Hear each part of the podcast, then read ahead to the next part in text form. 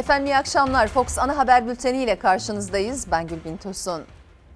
Önce öne çıkan başlıklar diyoruz. Amerika Birleşik Devletleri Başkan adayı Biden'ın skandal sözlerine sonunda MHP lideri Bahçeli'den açıklama geldi. Bahçeli muhalefeti suçladı. Özellikle CHP'yi ağır ifadelerle hedef aldı. Neler söyledi aktaracağız. Durum çok tehlikeli. Almanya Başbakanı Merkel Doğu Akdeniz'deki gerilimi böyle değerlendirdi. Cumhurbaşkanı Erdoğan belediye başkanlarıyla bir araya geldi. İsim vermeden İmamoğlu'nu eleştirdi. İmamoğlu da isim vermeden Erdoğan'a Kanal İstanbul üzerinden yüklendi. Sağlık Bakanı Koca bilim kurulu toplantısının ardından konuştu. Vaka sayılarının son bir buçuk ayın zirvesine çıktığını belirtti. Grip aşısı da soruldu bakana. Kimler grip aşısı olmalı, ne zaman olmalı ve en önemlisi gerektiğinde aşı bulunabilecek mi? Hem bakanın açıklamaları hem de uzmanların yanıtlarını aktaracağız. Hepsi ve daha fazlası birazdan ama önce açıklandığından beri herkesin merakla beklediği, tahminlerde bulunduğu müjde diyoruz. Tüm Türkiye Cumhurbaşkanı Erdoğan'ın Türkiye için dönüm noktası olacak dediği ve açıklamak için yarına randevu verdiği müjdeyi merak ediyor. Erdoğan'ın dün yaptığı müjde açıklamasıyla bir anda piyasalar hareketlendi, senaryolar havada uçuşuyor. Gözler farklı adreslerden gelen ipuçlarıyla Karadeniz açıklarına çevrildi. Siyasette müjde tartışması yaşandı. Şu anda bu müjdenin bizde hayalleri, rüyası içerisindeyiz. Cuma günü inşallah bu müjdeyi tüm milletimize vermek suretiyle Türkiye'de yeni bir dönemin açılacağına da şimdiden inanıyorum. Hakikaten Türkiye için bir eksen değişikliği, bir değişim ve dönüşüm noktasında önemli bir süreç olacak bu. Cumhurbaşkanı Erdoğan Türkiye'de yeni bir dönem açacak büyük müjdeden söz etti. Müjdenin açıklaması için cuma gününe randevu verdi. Herkes müjdenin ne olduğunu merak ederken Erdoğan açıklamaktan özenle kaçınırken sürpriz açıklama Vatan Partisi Genel Başkanı Doğu Perinçek'ten duyuldu. Tabii açıklarsam bu işin heyecanı her şeyi kaybolur. Onun için açıklamamakta fayda var diye düşünüyorum. Sayın Cumhurbaşkanımıza bırakalım müjdeyi ama verilen bilgiler Zonguldak açıklarında hidrokarbon yatakları doğalgaz bulunduğunu son 1-2 gün içerisinde biz de öğrendik. Karadeniz'de Zonguldak'ın 175 kilometre açığında hidrokarbon yatakları ve doğalgaz rezervi bulundu. CHP Zonguldak Milletvekili Deniz Yavuz Yılmaz da müjdenin koordinatlarını verdi. Reuters haber ajansıyla Bloomberg Ekonomi kanalı Türkiye Karadeniz'de enerji kaynağı keşfetti başlığıyla haberi dünyaya flash olarak duyurdu. Ama müjdenin detaylarına ilişkin hiçbir resmi kaynaktan açıklama gelmedi. Uzmanlar da müjdenin doğalgaz olabileceğini söylüyor. Karadeniz için hedefler gaz.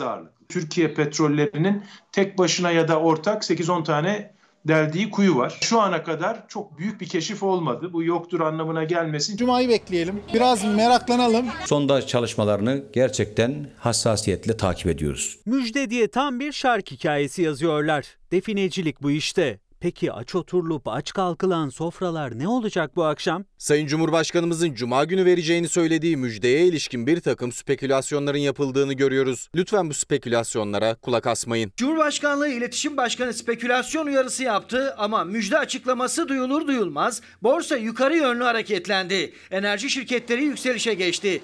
Bir spekülasyon çıkışı da İyi Partili Aytun Çıray'dan geldi. Cumhurbaşkanlığı Sözcüsü İbrahim Kalın'ın sosyal medya mesajına dikkat çekerek borsa işlemleri durdurulsun çağrısı yaptı Çıray. Borsa işlemleri durdurulmalı. Sayın danışman sanki paparazzi programı sunuyor gibi yakında diye mesaj atıyor. Her türlü spekülasyon ortalıkta uçuşuyor. Piyasalar allak bullak. SPK kanuna göre resmen suç. Üretim ve ticarileşme aşaması seneler sürecek olsa bile %95 dışa bağımlı olduğumuz bu enerji kaynağında üretim yapılacak olması sevindirici. Bir tane kuyu açıp oradan rezerv rakamları e, dile getirmek e, yanıltıcı olur. Bunların devreye alınması 3-4 seneden hatta 5 seneden önce çok çok kolay olmaz. Şu anda bu müjdenin bizde hayalleri, rüyası içerisindeyiz. Müjde haberi gerçekten bulunan bir enerji kaynağı ile ilgili mi yoksa başka bir başlık mı? Gözler Erdoğan'ın Cuma saat 15'te yapacağı açıklamaya çevrildi. Cumhurbaşkanı Erdoğan Doğu Akdeniz ve Ege'de bugün yaşanan gerilimle adalar sorunu CHP'nin tek parti döneminin mirası dedi. Bir kez daha ana muhalefetle karşı karşıya geldi. Cumhurbaşkanı böyle sorumsuz açıklama yapamaz diyen CHP Erdoğan'a Kıbrıs çıkarmasını hatırlattı. Tek parti CHP'sinin misak-ı milli sınırlarımıza sahip çıkılmaması ile adalar meselesinde ürkek davranılmasının ülkemize çok büyük maliyetleri olmuştur. Bu kadar sorumsuz bir beyanda bulunamaz bir cumhurbaşkanı. Genel kurmaydan mı böyle bir bilgi gelmiş? Dışişleri Bakanlığı'ndan eğer tarihte bildiğimiz dışında bazı bulgular varsa onları bize söylesin. Bilelim. Cumhurbaşkanı Erdoğan Ege ve Akdeniz'deki kronik sorunların enerji kaynaklarından dışlanmamızın sebebi dedi. Tek parti dönemini suçladı. Açıklamaları CHP'yi kızdırdı. CHP'nin ana karamızdan bir taş atımı mesafedeki adaların nasıl elimizden alındığını milletimize izah etmesi gerekiyor. Daha öncesinde Abdülhamit donanmayı pasifize etmeseydi, donanmayı çürütmeseydi biz adalar konusunda çok başarılı olabilirdik. Bütün bunları mı eleştiriyor acaba? Yoksa sadece siyasi bir e, zihniyetin ürünü olarak Cumhuriyet eleştirisi mi yapıyor? Bunları bilmek lazım. Kurtuluş mücadelesine, kuruluş mücadelesine katılmamış zihniyetin temsilcileri onlardır. CHP pişkince bizi eleştirmekte, Rum ve Yunan tezlerinin savunuculuğunu yapmaktadır. İşi, gücü Cumhuriyet Halk Partisi ve üstelik de yanlış bilgi veriyor. Tarihi hiç bilmiyor. CHP'nin mirası diyor. Cumhuriyet Halk Partisi'nin mirasını çok merak ediyorsa Sayın Cumhurbaşkanı dönsün baksın sattığı yerlere. Sata sata bitiremediği o fabrikalardır Cumhuriyet Halk Partisi'nin mirası. Cumhuriyet Halk Partisi'nin mirası cumhuriyettir, demokrasidir. Kıbrıs'a asker çıkarmış ve Kıbrıs'ı almış zihniyetin temsilcileriyiz. Bu ülkeyi bağımsızlığa kavuşturmuş zihniyetin temsilcileriyiz. Kendisi sadece emperyalizme boyun eğen zihniyetin temsilcisidir. 18 yıldır iktidardasınız. Muhalefeti suçluyor olmanız bizim artık memleket meselelerini çözebilecek kabiliyetimiz, kapasitemiz kalmadı demektir. Kalmadıysa bize teslim etsinler biz çözeriz. Türkiye Cumhuriyeti Devleti'nin haklarını söke söke alırız. İktidarla muhalefet arasında Ege Akdeniz adalar tartışması yaşanırken Erdoğan yeni günde yeni bir sayfa açtı. İdeolojik belediyecilik tekrar hortladı. Bilhassa AK Parti'den CHP'ye geçen belediyelerde seçimlerde kimsenin ekmeğiyle oynamayacağız diyenler göreve geldikten sonra binlerce insanımızı işinden aşından etti.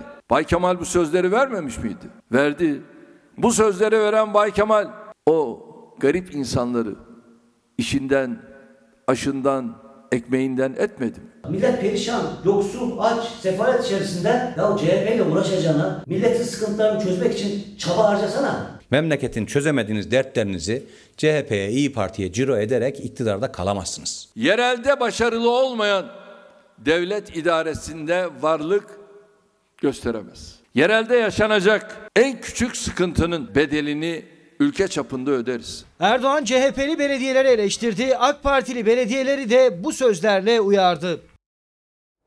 Muhalefet tek ses oldu. Amerika'nın başkan adayı Joe Biden'ın hadsiz skandal sözlerine tepki verdi ama Devlet Bahçeli o tepkilere ürkek, zoraki dedi.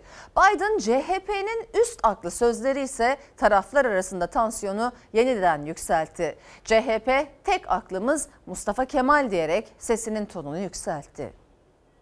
making it clear that we support opposition leadership. Biden'ın seçilmiş cumhurbaşkanını devirme sözleri darbeciliktir. Muhalefet olarak kastettiği malum partilerin bugüne kadar verdiği tepkiler sönük, silik ve etkisizdir. Hepimiz telef olduk Biden'a bağırmaktan. Vay efendim muhalefet ne yapıyor? Sayın Erdoğan'dan tık yok. Hepimiz tepki verdik. Hiç de sessiz kalmadık. O açıklama yapıldığı gün Sayın Cumhurbaşkanı'nın çıkıp Biden'a cevap vermesi gerekirdi. Muhalefetin ne diyeceğini beklemeksizin. Bahçeli duymamış ama Biden'a başta biz olmak üzere hemen tüm siyasi partilerin liderleri gerekli tepkiyi gösterdi. Biri hariç Erdoğan. Bahçeli Biden'la temas kurup kurmadığını aziz milletimize açıklaması gereken kişiyi kapısında bekçi olduğu sarayda arasın. Biden'ın hadsiz sözleri üzerinden ittifaklar düellosu hız kesmiyor. Muhalefet biz gereken tepkiyi verdik Erdoğan niye sustu derken Cumhur İttifakı ortağı Devlet Bahçeli muhalefetin tepkisini yetersiz, sönük, zoraki buldu. Muhalefeti desteklemekten bahseden bir emperyaliste muhalefetin mesajı cılız, çürük ve zorakidir. Muhalefet sessiz kaldı diyenlerin kulakları var ama duymuyorlar. Gözleri var görmüyorlar. Erdoğan'ın bu konudaki fikrini şiddetle merak etmekteyim.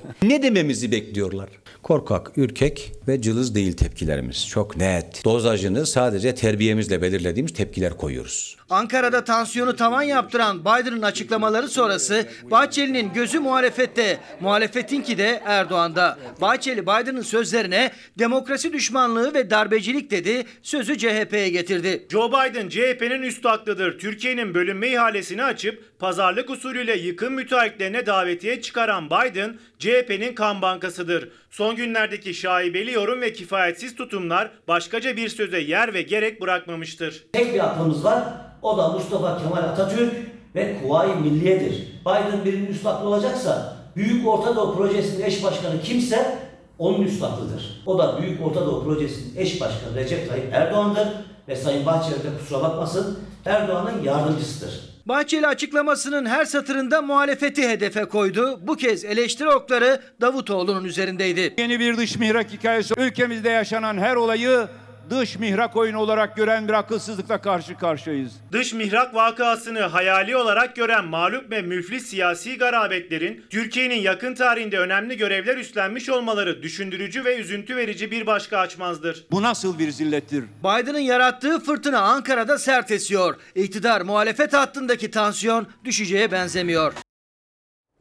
İyi Parti Genel Başkanı Meral Akşener önce Bahçeli sonra Erdoğan'dan Cumhur İttifakı'na katılmaları için yapılan davetlere kapıyı kapattı.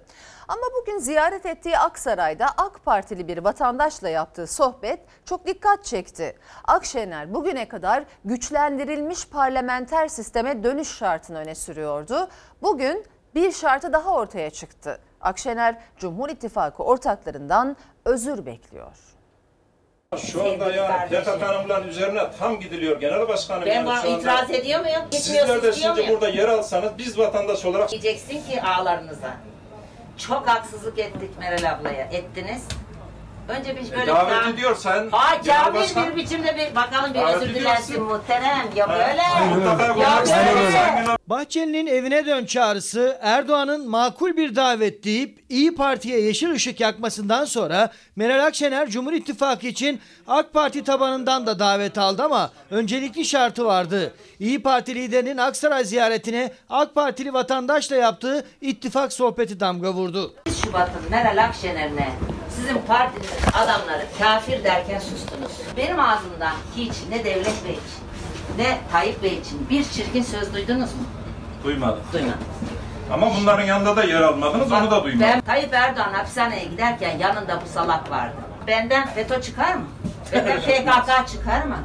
Ne FETÖ'cülüğüm kaldı ne PKK'cılığım kaldı. Ben niye derim ki birlik beraberliğin tesisine yönelik bir adım olabilir. Dağınıklıkta bir şey yok. Ne kadar birlik beraberlik artarsa hele hele HDP ile terör örgütleriyle el ele olmak milli ve yerli olarak düşündüğümüz İyi Parti'ye hiç uygun da düşmeyebilir. Akşener'in Ayasofya ziyaretinden sonra Bahçeli ezber bozdu. Akşener'e Millet İttifakı'ndan ayrıştın dedi. Evine dön çağrısı yaptı. Sayın Akşener'in böyle gitmeyeceğini, böyle ittifak olmayacağını, olsa bile bir ayağının çukura düştüğünü görüp derhal ve çok kısa süre içinde evine dönmesi doğru ve tutarlı bir davranış olacaktır. Cumhur İttifakı'na partili cumhurbaşkanlığı sisteminin içinde yer almam mümkün değil. Şurama silah dayasalar mümkün değil. Akşener Cumhur İttifakı'ndan gelen davetlere kapıyı kapattı. Şartını güçlendirilmiş parlamenter sisteme dönüş olarak açıkladı. Bahçeli 10 gün önce İyi Parti ve Meral Hanım derken bugün yine İyi Parti'den İP diye bahsetti. İşbirlikçi ve kukla HDP ile yine bu ülkenin eline avucuna bakan İP'in ürkek, korkak ve çekimser tavırları ibretlik bir durumdur. Evet dön çağrısından sonra bu üslup değişikliğinin sebebi onu Sayın Devlet Bahçeli bilir. Bizim ev hayalimiz 83 milyonun içinde huzurla yaşadığı bir evdir. Bahçeli İyi Parti ile arasına yine mesafe koydu. Akşener Cumhur İttifakı'ndan gelen davete kapıyı kapattı. Ankara'daki ziyaretleri dikkat çekerken Aksaray'da AK Partili bir vatandaşla sohbeti verilen son mesaj olarak kayıtlara geçti. Sizler de şimdi burada yer alsanız biz vatandaş olarak Diyeceksin ki ağlarınıza. Çok haksızlık ettik Meral ablaya. Davet daha- ediyorsan Ha genel kamil başkan- bir biçimde bir bakalım bir özür dilersin muhterem. Ya böyle. Ya böyle. Sayın seyirciler Doğu Akdeniz'de tansiyon hala yüksek. Türkiye geri adım atmamakta kararlı. Yunanistan Başbakanı gerilimi daha da artıran bir açıklama yaptı. Türkiye ile sorun çözülmezse uluslararası mahkemeye gidebiliriz dedi. Almanya Başbakanı Merkel de Doğu Akdeniz'de durumun çok tehlikeli olduğunu söyledi.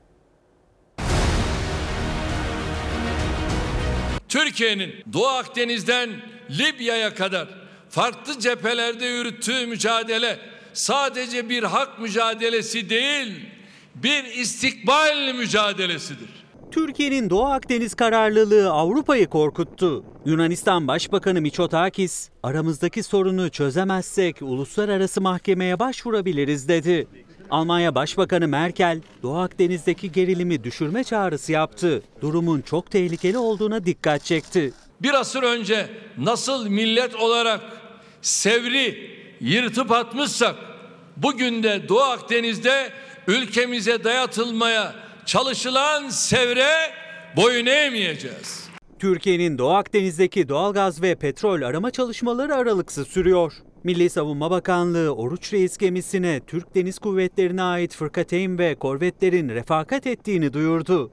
Gemiyi koruma görevine kararlılıkla devam edileceğinin altı çizildi. Türkiye ile Yunanistan arasındaki Doğu Akdeniz gerilimi karşılıklı açıklamalarla tırmanıyor. MHP Genel Başkanı Devlet Bahçeli, Yunanistan'ın deniz yetki alanları konusunda anlaşmazlık çıkarma çabasını nafile olarak yorumladı. Atina'ya gözdağı verdi. Akdeniz veya Ege'de donanmamızın ve araştırma gemilerimizin karşısına çıkmaya cüret eden olursa bunun bedelini en ağır şekilde ödeyecektir. Yunanistan bir yandan gerilimi tırmandıracak ifadeler kullanıyor, diğer yandan diyalog çağrısı yapıyor. Başbakan Mitsotakis CNN televizyonuna konuştu.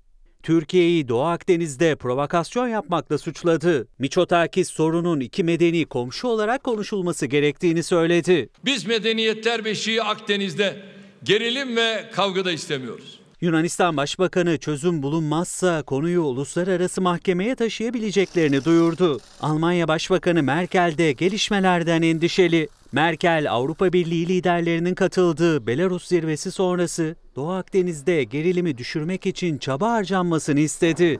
Durumun çok tehlikeli olduğunu savundu. Bugün belediye başkanları ile bir araya gelen Cumhurbaşkanı Erdoğan İstanbul'da çöp dağları oluştuğunu söyledi. Belediyecilik üzerinden isim vermeden Ekrem İmamoğlu'nu eleştirdi. İmamoğlu da yine isim kullanmadan Erdoğan'a mega projeler üzerinden yüklendi. Kanal İstanbul'un karşısında dimdik duracağız dedi. Çöp dağlarıyla İstanbul'u teslim aldık. Evet şimdi tekrar İstanbul çöp dağlarıyla adeta bir rezillik. Mega proje bir şehri alabora edecek, anlamsız, fütursuz, hiçbir şekilde insana dokunmayan, hatta bu şehrin geçmişten gelen değerlerini yok eden, geleceğe dair de umutlarını yok eden proje demek değildir. İki isim de birbirinin ismini anmadı ama karşılıklı eleştirilerinin hedefi belliydi. Cumhurbaşkanı Erdoğan belediye başkanlarıyla toplantısında İstanbul'da çöp dağları var dedi. İstanbul Büyükşehir Belediye Başkanı Ekrem İmamoğlu ise bir kez daha Kanal İstanbul'a karşı çıktı. Seçim döneminde atıp tutanların düne kadar Yunusların gezdiği Haliç'i bugün ne hale getirdiğini sizler de görüyorsunuz değil mi? Onu o hale getiren elhamdülillah bizdik. Ama şimdi bakın ne hale geldi. Haliç'te Yunuslar yüzüyor, çocuklar ücretsiz süt içip kreşe başlıyor. Ama bu hayat pahalılığında milletin parası nedense Kanal İstanbul'a harcanmak isteniyor. Eğer bu şehre bir kötülük yapılmak isteniyorsa, bu şehrin hayatı alabora edilmek isteniyorsa, doğası yok edilmek isteniyorsa, şehircilik adına hiçbir anlamı olmayan yarınlardaki nesillerin e, büyük bir beddua edeceği bir nesil olmak istemiyorsak, evet böylesi vahim bir projenin adına ben projede demiyorum. Kanal İstanbul'un karşısında da dimdik duracağız. İstanbul'u özellikle söylüyorum. Çöp, çamur ve çukur. İş bilenin, kılıç kuşananın. Mega proje uçmadığınız havalimanına para ödemek değildir. Ya da mega proje geçmediğiniz köprüye para ödemek hiç değildir. Cumhurbaşkanı Erdoğan bu kez Kanal İstanbul'la ilgili konuşmadı ama kararlılığını her fırsatta dile getiriyor. Ekrem İmamoğlu ise başından beri karşı. Hatta belediye bilgilendirici afişler hazırlayıp astı reklam panolarına. Gece 12'ye kadar e, bunları sökün diye bir yazı Sayın e, Vali Bey tarafından ama hiçbir gerekçesi yok. Hiçbir gerekçe yazılmamış şekliyle. Böyle bir şey yok. Biz hukuk devletiyiz. Ya Kanal ya İstanbul yazılı o afişlerin valilik kararıyla gece yarısı indirilmesine de tepki gösterdi İmamoğlu. Ses yükseltmeye devam edeceğiz dedi. Kanuna aykırı, hukuka aykırı. E, İstanbul Büyükşehir Belediyesi'nin yetki alanına e, müdahale edilen bir süreç oluşmuş. Afişlerle uğraşmasınlar. Sosyal medyada aylardır yaptığım paylaşımlar hala orada. Onlarla ilgili de soruşturma başlatabilirler. Bilim Kurulu toplantısının ardından konuşan Sağlık Bakanı Fahrettin Koca, vaka sayılarının son bir buçuk ayın zirvesine çıktığını hatırlattı. Tabloda özellikle ağır hastalardaki artışa dikkat çekti. Yoğun bakım ünitelerindeki doluluğunda %65 olduğunu açıkladı. Vaka sayılarımız bir süredir yükselişte. Son bir buçuk ayın en yüksek hasta sayısına ulaştık. 1 Temmuz'da hasta sayımız 1192 idi. 1 Temmuz'dan bu yana hızla artıyor. Günlük hasta sayısı 1303'e ulaştı. 24 saatte 23 kişi daha koronavirüs nedeniyle hayatını kaybetti. En çok dikkat çekense yaşam mücadelesi veren ağır hastaların sayısındaki artış. Bir gün önce 703'tü, 719'a çıktı. Bilim Kurulu toplantısının ardından konuşan Sağlık Bakanı Fahrettin Koca da endişe veren bu artışa dikkat çekti. Ağır hasta sayımız da artıyor. Son bir ay boyunca sürekli bir artış içerisinde olmuş oldu. Her gün ben isyan ediyorum. Ağır hasta vakalarımız artıyor diyorum. Sizleri tedbirlerde yeniden dayanışmaya davet ediyorum. Virüs yayıldıkça risk gruplarına daha çabuk ulaşıyor. Bu da hasta sayısını artırıyor. Bakan Koca bazı hastanelerde yoğun bakımda yer kalmadığı iddialarının gerçeği yansıtmadığını söyledi. Doluluk oranının %65 olduğunu açıkladı. Sivas ve Urfa'da kısa bir süre yaşanan yoğun bakım hasta doluluğu dışında bir sorunla karşılaşılmamıştır. Covid-19 ve diğer tüm hastalıklar dahil olmak üzere servis yatağı doluluk oranı %51.3, yoğun bakım yatağı doluluk oranı %64.8, ventilatör doluluk oranı %31.7'dir. Sağlık çalışanlarımız, sağlık sistemimiz, hastanelerimiz ihtiyaca cevap verecek güçtedir. Uzun süre 40 binlerde seyreden test sayısı da son tabloda 87.223 oldu. Sağlık Bakanı bu sayının daha da artacağını söyledi. Yeni hasta sayılarının tekrar binin üzerine çıkmasından sonra 3 Ağustos'ta 41 bin olan günlük test sayımız dün 82 bin olarak gerçekleşti. Bu sayı birkaç gün içinde 100 binin üzerine çıkabilecek. Hızla artan vaka sayıları nedeniyle yeni kısıtlamaların gelip gelmeyeceği de merak konusu. Özellikle de risk grubunun başındaki 65 yaş üstünün kalabalıklara karışmaması için bazı illerde kararlar alındı. Sağlık Bakanı Fahrettin Koca şimdilik Türkiye genelinde herhangi bir kısıtlamaya gidilmeyeceğini söyledi. 65 yaş ile ilgili bir kısıtlama, genel anlamda bir kısıtlama yok. Özel anlamda il bazında riskli bulunan bölgelerde, illerde bu il kurulları tarafından bu kararlar alınabilir. Sağlık Bakanlığı korona verilerini günlük yayınlıyor ama CHP'ye göre vaka sayısı açıklananın çok üzerinde. CHP'nin doktor milletvekili Murat Emir özellikle Güneydoğu Anadolu bölgesinde alarm renginin kırmızı olduğunu söyledi. Emir'in iddiasına göre sadece Batman'da son bir hafta içinde yoğun bakım sırası beklerken vefat eden hasta sayısı 7'yi buldu.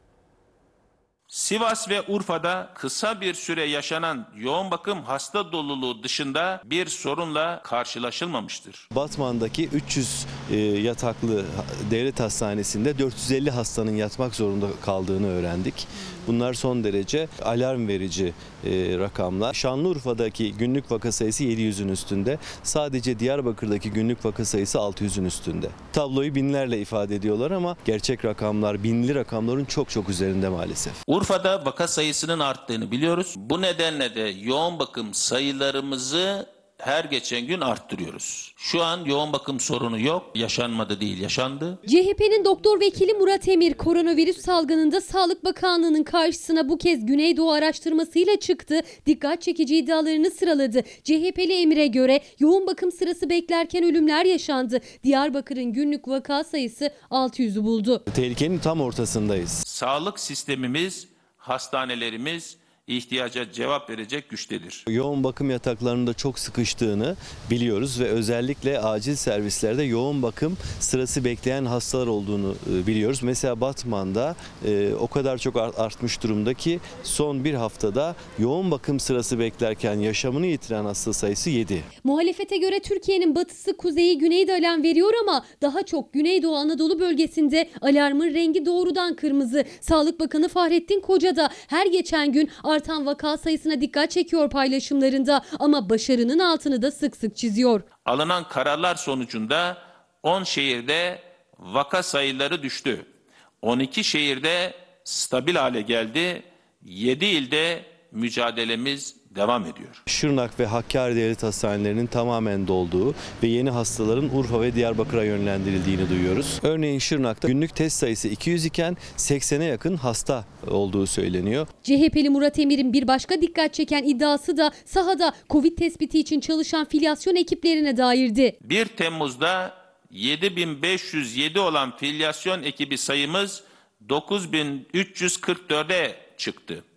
Her filyasyon ekibimizde bir hekim görevlendirdik. Filyasyon ekiplerinin içerisinde müftülükten, Milli Eğitim Bakanlığı'ndan çalışanlar da dahil edilmiş. Hatta e, adres de vereyim. Karaköprü Diş Hastanesi'nden temizlik görevlisinin filyasyon ekibine dahil edildiği ve sürüntü aldığına dair e, bilgiler var. Tüm bu iddialara karşı Sağlık Bakanı'nın vereceği yanıtta gözler. Grip mevsimi yaklaşırken herkesin aklında aynı soru var. Grip aşısı yaptırılmalı mı? Sağlık Bakanı Fahrettin Koca önceki yıllara göre daha fazla aşı temin edileceğini, risk grubunun da genişletileceğini açıkladı. Uzmanlar da olası bir koronavirüs hastalığının griple birleşip ağırlaşmaması için aşı yaptırılmasını öneriyor. Sonbahara girmiş olacağız. Tıp dilinde influenza dediğimiz grip vakaları artmış olacak. Çok dikkatli olmanızı rica ediyorum. Bu yıl grip aşısı büyük önem taşıyor ve Türkiye'de çok miktarda insan var aşılamamız gereken. Bu yıla özel aşının daha fazla tüketileceğini, risk gruplarının daha fazla olacağını biliyoruz. Grip mevsimi yaklaşıyor. Koronavirüsle gripin belirtileri benzer. Üstelik gribe yakalananların bağışıklık sistemi zayıfladığı için koronavirüsü de atlatması zorlaşıyor. Sağlık Bakanı Fahrettin Koca da dikkatli olunması için uyardı. Her seneden daha fazla grip aşısı yapılacağını açıkladı. Biz normalde grip aşısının kimlere yapılacağını yani 65 yaş üzerinde kronik hastalığı olan riskli hasta grubu, gebeler ve benzeri bununla ilgili genel grip aşısının kimlere uygulanacağının kriterlerini biliyoruz. Ama bu yıl Covid olduğu için, Covid'in yaygın görüleceğini bildiğimiz için Covid nedeniyle daha çok risk taşıyan hangi hasta grubu olabilir? Bununla ilgili bilim kurulumuz bir çalışma yapıyor. Zaten her yıl kronik hastalara belli bir yaşın üstüne öneriliyor grip aşısı. Bu sene yelpazenin daha da genişleyeceğini duyurdu Bakan Koca. Enfeksiyon hastalıkları uzmanı Profesör Doktor Esin Davutoğlu Şenol'a göre neredeyse ülkenin yarısı risk grubunda sayılmalı. Risk grubu Türkiye'de ne kadardır? Diyabet ve 65 yaş üstü nüfusu hesapladığınızda, sağlıkçıları üzerine koyduğunuzda, başka risk gruplarını koyduğunuzda 20-40 milyon arası kişi vardır. Peki 40 milyon kişiye grip aşısı uygulanabilecek mi? Sağlık Bakanı her yılki miktarın temin edildiğini, koronavirüs nedeniyle de daha fazlası için çalışmaların yapıldığını söyledi. Biz her yıl aldığımız belli bir miktar aşı var. Bu yıl yine o aşının e, temini zaten sağlanmış olacak. Ama bu yıla özel aşının daha fazla tüketileceğini, risk gruplarının daha fazla olacağını biliyoruz.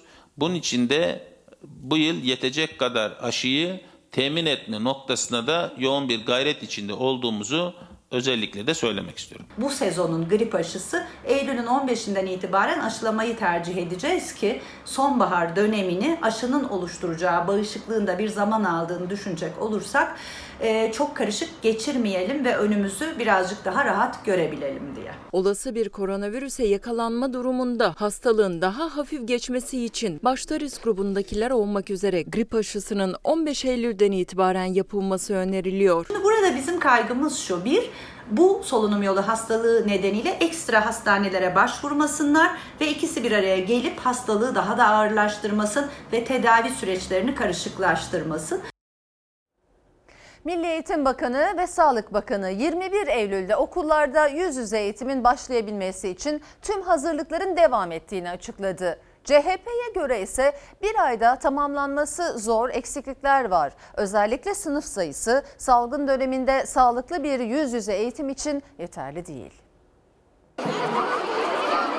Biz 21 Eylül'de doğrusu okulların temelde açılmasından yana bir yaklaşım içindeyiz. Eğer salgındaki seyir farklı seyrederse kademelendirme yöntemiyle de bilim kurulumuzun önerisi doğrultusunda bir e, noktaya gelinmiş olur. Şu anda pandemi koşullarında derslik sayıları e, maalesef yetersiz görünmekte. Sağlık Bakanı Fahrettin Koca yüz yüze eğitim için bir kez daha 21 Eylül'ü işaret edip en azından kademeli eğitime başlanabileceğini açıkladı. CHP'nin eğitim raporuna göre ise salgın koşullarına yetecek kadar sınıf yok okullarda. Tüm kademelerde yüz yüze eğitim için 57 bin dersiye daha ihtiyaç var. Çünkü mevcut durumda her sınıfa en az 26 öğrenci düşüyor. Sağlık Bakanlığı'nın önerisine göre sınıflarda 10-12 öğrenci olmalı en fazla. Ama ülkemizin durumu böyle değil. E, 26 ile 35 arasında bir ortalaması var derslik başına düşen öğrenci sayısında. Hatta bazı yerlerde gerçekten dengesiz e, 40'a 50'ye varan öğrenci sayıları gözümüze çarpmakta. Tüm hazırlıkları titizlikle yapmaya ve okulları zamanında açmaya odaklanmalıyız. Vaka sayılarındaki ani artış nedeniyle şimdilik 21 Eylül'e randevu verildi yüz yüze eğitim için. Milli Eğitim Bakanı hazırlıkların devam ettiğini açıkladı. Sağlık Bakanı ise farklı modeller üzerinde durulduğunu söyledi. Onlardan biri de özellikle sınav senesindeki öğrencilere öncelik verilecek kademeli geçiş. Bazı e, sınıfların e, bir şekilde eğitime özellikle başlaması gerektiğini biliyoruz. Gerektiğinde uzaktan, e, online, hibrit e, gibi karma yöntemlerde olabilir. Veliler gerçekten tedirgin, panik içerisindeler. Okula göndermek, göndermemek konusunda e, kararsızlar. CHP'ye göre bir ayda tamamlanamayacak eksiklikler var. Yüz yüze eğitim için yeni derslik ve ek personel, uzaktan eğitim içinse tüm öğrencilerin internete erişimi gerekiyor. Her okula sağlık personeli, temizlik personeli ve güvenlik personeli verilmek ve bunların da kadrolu verilmesi e, gereklidir. Şu anda 54 bin küsur okul var e, ve en az 150 bin personele ihtiyaç var. İnternete erişimin e, bütün sınıflarda ücretsiz olabilmesi gerekiyor. Bu bir anayasal sorumluluktur. Devlet öğrencinin eğitim haklarını korumak ve bütün bu eğitimi eğitim olanaklarını her öğrenciye eşit olarak sağlamak zorundadır. CHP Genel Başkan Yardımcısı Lale Karabıyık, acilen Milli Eğitim Bakanlığı'na tüm bu eksikliklerin giderilebilmesi için ek bütçe verilmesi gerektiğini söylüyor. Pandemi sürecinde eğitimin sorunlarının üstesinden gelebilmek için öğrencilere e, özellikle sağlıklı koşullarda, hijyen koşullarda sağlıklı bir eğitim verebilmek için Milli Eğitim Bakanlığı'nın bütçesi kesinlikle arttırılmalı, ek bütçe verilmelidir. Ve zaten azalarak giden bu bütçe sebebiyle yeterli oranda derslik yapılamamış olması Salgın döneminde de fedakarca çalışan sağlıkçılar en azından maddi kaygılarla boğuşmak istemiyor. Daha önce ek ödeme sözü aldılar ama düzenli yatırılmadı. Şimdi Sağlık Bakanı'ndan bir söz daha geldi. Sağlık çalışanları ise temkinli. Ödemelerin adaletli yapılmasını istiyorlar. Yaşamak, yaşamak istiyoruz. Ek ödemenin 1 Ağustos'tan itibaren 3 aylık bir zaman diliminde ödeneceğini buradan söylemek istiyorum. Daha önce Nisan ayında yapılan adaletsizliklerden ders çıkarılmasını istiyoruz. Sağlık Bakanı Fahrettin Koca salgın döneminde canla başla çalışmaya devam edecek sağlık çalışanlarına müjde verdi. 3 ay daha ek ödeme yapılacağını duyurdu. Ancak önceki aylarda çoğu sağlıkçı ya eksik kaldı ödemesini ya da hiç alamadı. Bu kez adaletsizlik yaşanmamasını istiyorlar. Özellikle hastanelerin merkezinde olan hemşire arkadaşlarımızın ve diğer sağlık personelinin alacağı ek ödemelerin tavandan tutulması ve ayrımsız, adaletsiz olmayacak şekilde herkese eşit miktarda ödeme yapılmasını istiyoruz. Covid'li hastalarla ilgili poliklinik olsun, servis olsun, yoğun bakım ve benzeri e, yoğun ilgilenen branş veya branş dışı hekimler ve sağlık çalışanları Tüm sağlık çalışanlarına ek ödeme yapılacağını söyledi Bakan Koca. En çok mağduriyet yaşayanların başındaysa aile hekimleri geliyordu. Koronavirüs hastalarını takip eden aile hekimlerinin de ek ödemeden yararlanacağını açıkladı. Ancak şartlı müjde aile hekimlerinin tepkisini çekti. 1 Ağustos itibariyle Covid'li hasta takibi esas alınarak bu anlamda bir ek ödeme olacağını da söylemek istiyorum. Eksiklerin iletmemize rağmen düzeltilmediğini gördüğümüz için biz bu özellikle izlemleri artık yapamıyoruz. Sağlık Bakanımız da dün itibariyle pandemi döneminde yapılacak ek ödeneklerin aile hekimliğine yapılması için özellikle izlemlerin yapılması ile ilgili bir şart koydu. Bunu kesinlikle kabul etmemiz mümkün değildir. Aile hekimleri bilimsel bir zemine oturtulmadığı için telefonla hasta takibine mesafeli. Ancak zaten şüpheli olan ilk onların kapısını çalıyor. Bu yüzden de risk altında çalışıyorlar. Uzaktan izleme şartı olmaksızın ek ödemeden yararlanmak istiyorlar. Bütün sağlık çalışanları arasında ayrım yapılmasını kabul edemiyoruz. Diğer sağlık çalışanlarına ek ödenek yapıyorsa, yapılıyorsa aile hekimlerine de hiçbir şart konmadan ek ödenek yapılmalıdır. Sağlık çalışanların talepleri temel maaşlarının artırılması ve güvenceli bir hale getirilmesi ve emekliliğini yansıtılması. Sayın seyirciler İstanbul'daki maske denetimleri hiç istenmeyen görüntülere sahne oldu. Maskesini yanlış taktığı için genç bir kadına ceza kesti polis. İtiraz yükselince de yere yatırıp gözaltına aldı. Kullanılan orantısız güce tepkiler art- artınca polisler açığa alındı. Genç kadın yaşananları Fox Haber'e anlattı. Dokunamazsın böyle. Rana yapma yapma Rana. Dokunamazsınız bu şekilde. Ne yapıyorsunuz? Ya siz ne yapıyorsunuz ya? İki bacağımda da morluklar var ve buram şu an henüz morarmamış ama gerçekten dokunamıyorum. Diz kapakları çok mor ya çünkü yere fırlattı. Maske tartışması polisin orantısız şiddetine dönüştü. Düzgün takmadığı maskesi nedeniyle polis genç kadına ceza kesmek istedi. 20 yaşındaki Rana Batı itiraz etti. Polis ise Batı'yı yere yatırıp ters kelepçe takmaya çalıştı. Görüntülerin sosyal medyada yayılıp tepki çekmesi üzerine iki polis de görevden uzaklaştırıldı. Ne yapıyorsun ya? Sen şimdi buraya bırak ya. Ya bırak dedi. Kolunu kıracaksın. Ya bırak kolumu bırak ya. Ya bırak. Bak bak kaç tane tekme attı bak. Ya İstanbul Kadıköy'de durdurdu polis 20 yaşındaki Rana Batı ile 19 yaşındaki Zeynep Kurt'u. Maskeleri çenelerinin altındaydı. Polisin kestiği 900 liralık cezaya tepki gösterdiler. TC kimliğimi söyledi. Daha sonra GBT'ye baktı vesaire sandım. Asla maskemden şüphelenmiyorum çünkü. Ne olduğunu sorduğumda bana 900 lira ceza yedin ödersin kelimesini kullandı. Haksız olduğu için sinirlendim. Çünkü onun maskesi de aynı şekildeydi ve etrafımdan geçen bir sürü insan varken bir anda beni durdurmuştu. Bağırsın abi. Kadın. Beni merkeze götürmek istedi. Merkeze gitmek istemedim. Gözaltına alacağını söyledi beni. Kolumdan vesaire tutup beni ters çevirdiler. Rana Batı böyle gözaltına alındı. Yanındaki arkadaşı ise tüm yaşananları cep telefonuyla kaydetti. Dokunamazsınız bu şekilde. Ne yapıyorsunuz? Ya İlk sessiz kalmışım, sakin kalmışım. Çünkü ayırmaya çalışsam aynı darbe, aynı şiddeti beyan görecektim. Bu videoyu sileceksin baskısı altında kaldım ben. Videoyu asla silmedim. Karakolda yaklaşık 6-7 saatten fazla kaldık. En az 6-7 saat kaldık. Ve kaldığımız saatler boyunca bize bu şiddeti gösteren polislerle aynı yerde durduk. Bir bardak su verilmedi. Su istediğimizde kapalı su olmadığını söylediler. İddiaya göre baskı karakolda da devam etti. İki taraf da birbirinden şikayetçi oldu. yapıyorsunuz ya? Siz ne yapıyorsunuz? Gözaltına alınma esnasında kesinlikle görmek istemediğimiz görüntülerin yaşanması bizi çok üzmüştür. Konuyla ilgili olarak valiliğimizce başlatılan soruşturma kapsamında ilgili polis memurları görevden uzaklaştırılmıştır. İstanbul Valiliği soruşturma başlatıldığını, iki polisin de açığa alındığını duyurdu. Dokunamazsın böyle. Rana yapma yapma Rana. Dokunamazsın. Muhalefet sahada vatandaşın ekonomi nabzını tutmayı sürdürüyor. Meral Akşener Aksaray'da esnafla çiftçiyle buluştu. Görüştüğü bir elektrik, e, gördüğü bir elektrik faturası karşısında şok geçirdi. Piyasaların gözü ise Merkez Bankası'nın alacağı faiz kararındaydı. Merkez Bankası üçüncü kez faizi değiştirmedi, aynı seviyede tuttu.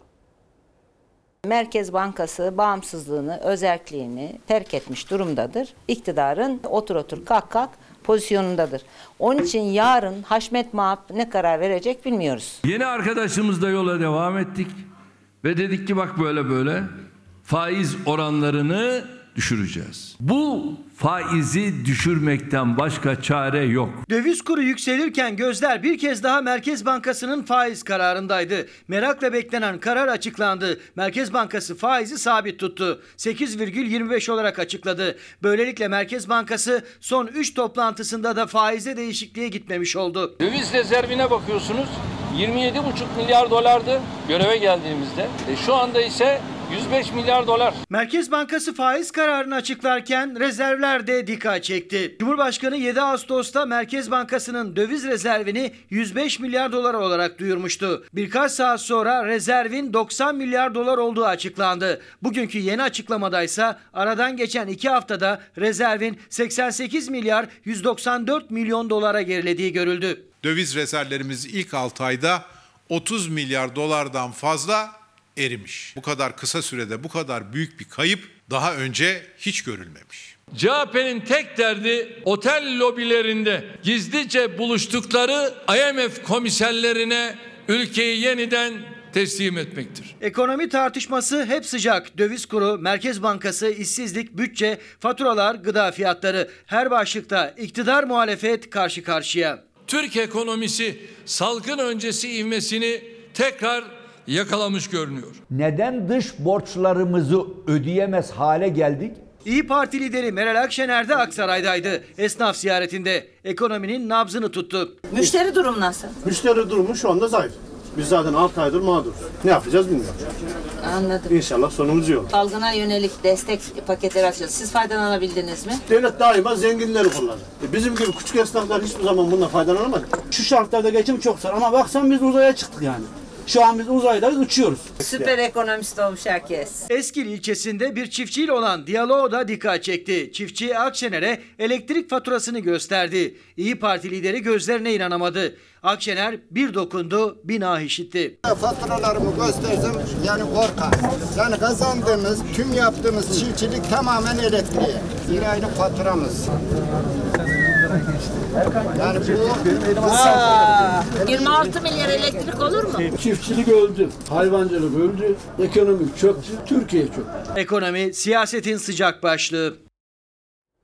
SMA hastalarının iki aydır ulaşamadığı ilaçla ilgili sorunun aşıldığı duyurulmuştu dün. Sağlık Bakanı Fahrettin Koca yeni bir ilaç için daha umut ışığı yaktı. SMA hastalarımızla ilgili Sayın Bakanımız da açıklama yaptı. Tip 1, tip 2, tip 3 ile ilgili ilaca erişimle hiçbir sorun yaşanmayacak. Sağlık Bakanımız yaptığı açıklamayla ilacın tekrar aynı koşullarda hastalara verilmeye devam edeceğinin müjdesini verdi. Kendilerine teşekkür ediyoruz. SMA hastalarının yıllar süren mücadele sonucunda SGK kapsamına aldırabildikleri ilaçları son iki aydır temin edilemiyordu. Müjdeli haberi Aile ve Sosyal Politikalar Bakanı Zehra Zümrüt Selçuk sosyal medya üzerinden duyurdu. Ardından Sağlık Bakanı Fahrettin Koca yeni bir ilaç için daha umut ışığı yaktı. Son dönem ruhsatlandırılan, oral yolla alınan bir benzer ilacın daha geliştiğini ve ruhsat aldığını, onay aldığını, bununla ilgili de ayrıca hem maliye hem e, SGK e, hem de bizler devrede olduğumuzu, bu ilaca da erişimi e, kolaylaştırmak noktasında bilim kurulumuz uygun görürse onun da önünü aşma noktasında bir çaba içinde olunacak. Bir diğer güzel gelişme bakanımızın duyurduğu yeni ilaçtır. Bu ilaç oral yolla alınacağından hastalara kullanım kolaylığı sağlayacaktır. SMA hastalarının ilaçları SGK kapsamına alınınca tedavileri de düzene girmişti. Ancak koronavirüs salgını nedeniyle tedarik sıkıntısı yaşanmaya başladı. Hastaların ilaçla kaydettikleri iyileşme geri gitmeye başladı. Benim kızım da şu an için ilacını alamıyor. Gününde alınması gerekiyor bu ilaçların. İki ayın sonunda tedarik sorununun çözüldüğü açıklandı. Ama o ilaç her hastaya uygulanamıyor. Bakan Koca'nın duyurduğu yeni ilaçsa diğer hastalara umut oldu. Cerrahi işleme uygun olmayan hastalarımız mevcut ilacı alamamaktaydı. Bir de gen terapisi bekleyenler var. Amerika ve Avrupa'da uygulanan ve 2 milyon 100 bin euroya mal olan bu tedavi için SMA hastaları kendi imkanlarıyla kampanya düzenliyor. Kas Hastalıkları Derneği'nden bir çağrı da bu yöntem için geldi. Bir diğer önemli tedavimiz ise Amerika'da bir buçuk sene önce onaylanan, Avrupa'da da Mayıs ayında onaylanan gen tedavisidir. Temennimiz yetkililerimizin sesimizi duyar, duyarak EMA'nın onayladığı şekilde 21 kilogram altındaki tüm hastalara bu gen tedavisini getirmek üzere gerekli çalışmaları yapmalarıdır. Özellikle belli bir yaş ve kiloya kadar etkili yöntem ömür boyu daha kaliteli bir yaşamı mümkün kılıyor. Aileler bir müjdede bu umutları için bekliyor. Gen terapisi e, bambaşka bir boyuta taşıdı SMA hastalığını. Tabii bu tedavi e, hastalığın ilerlemesini büyük oranda e, durduruyor.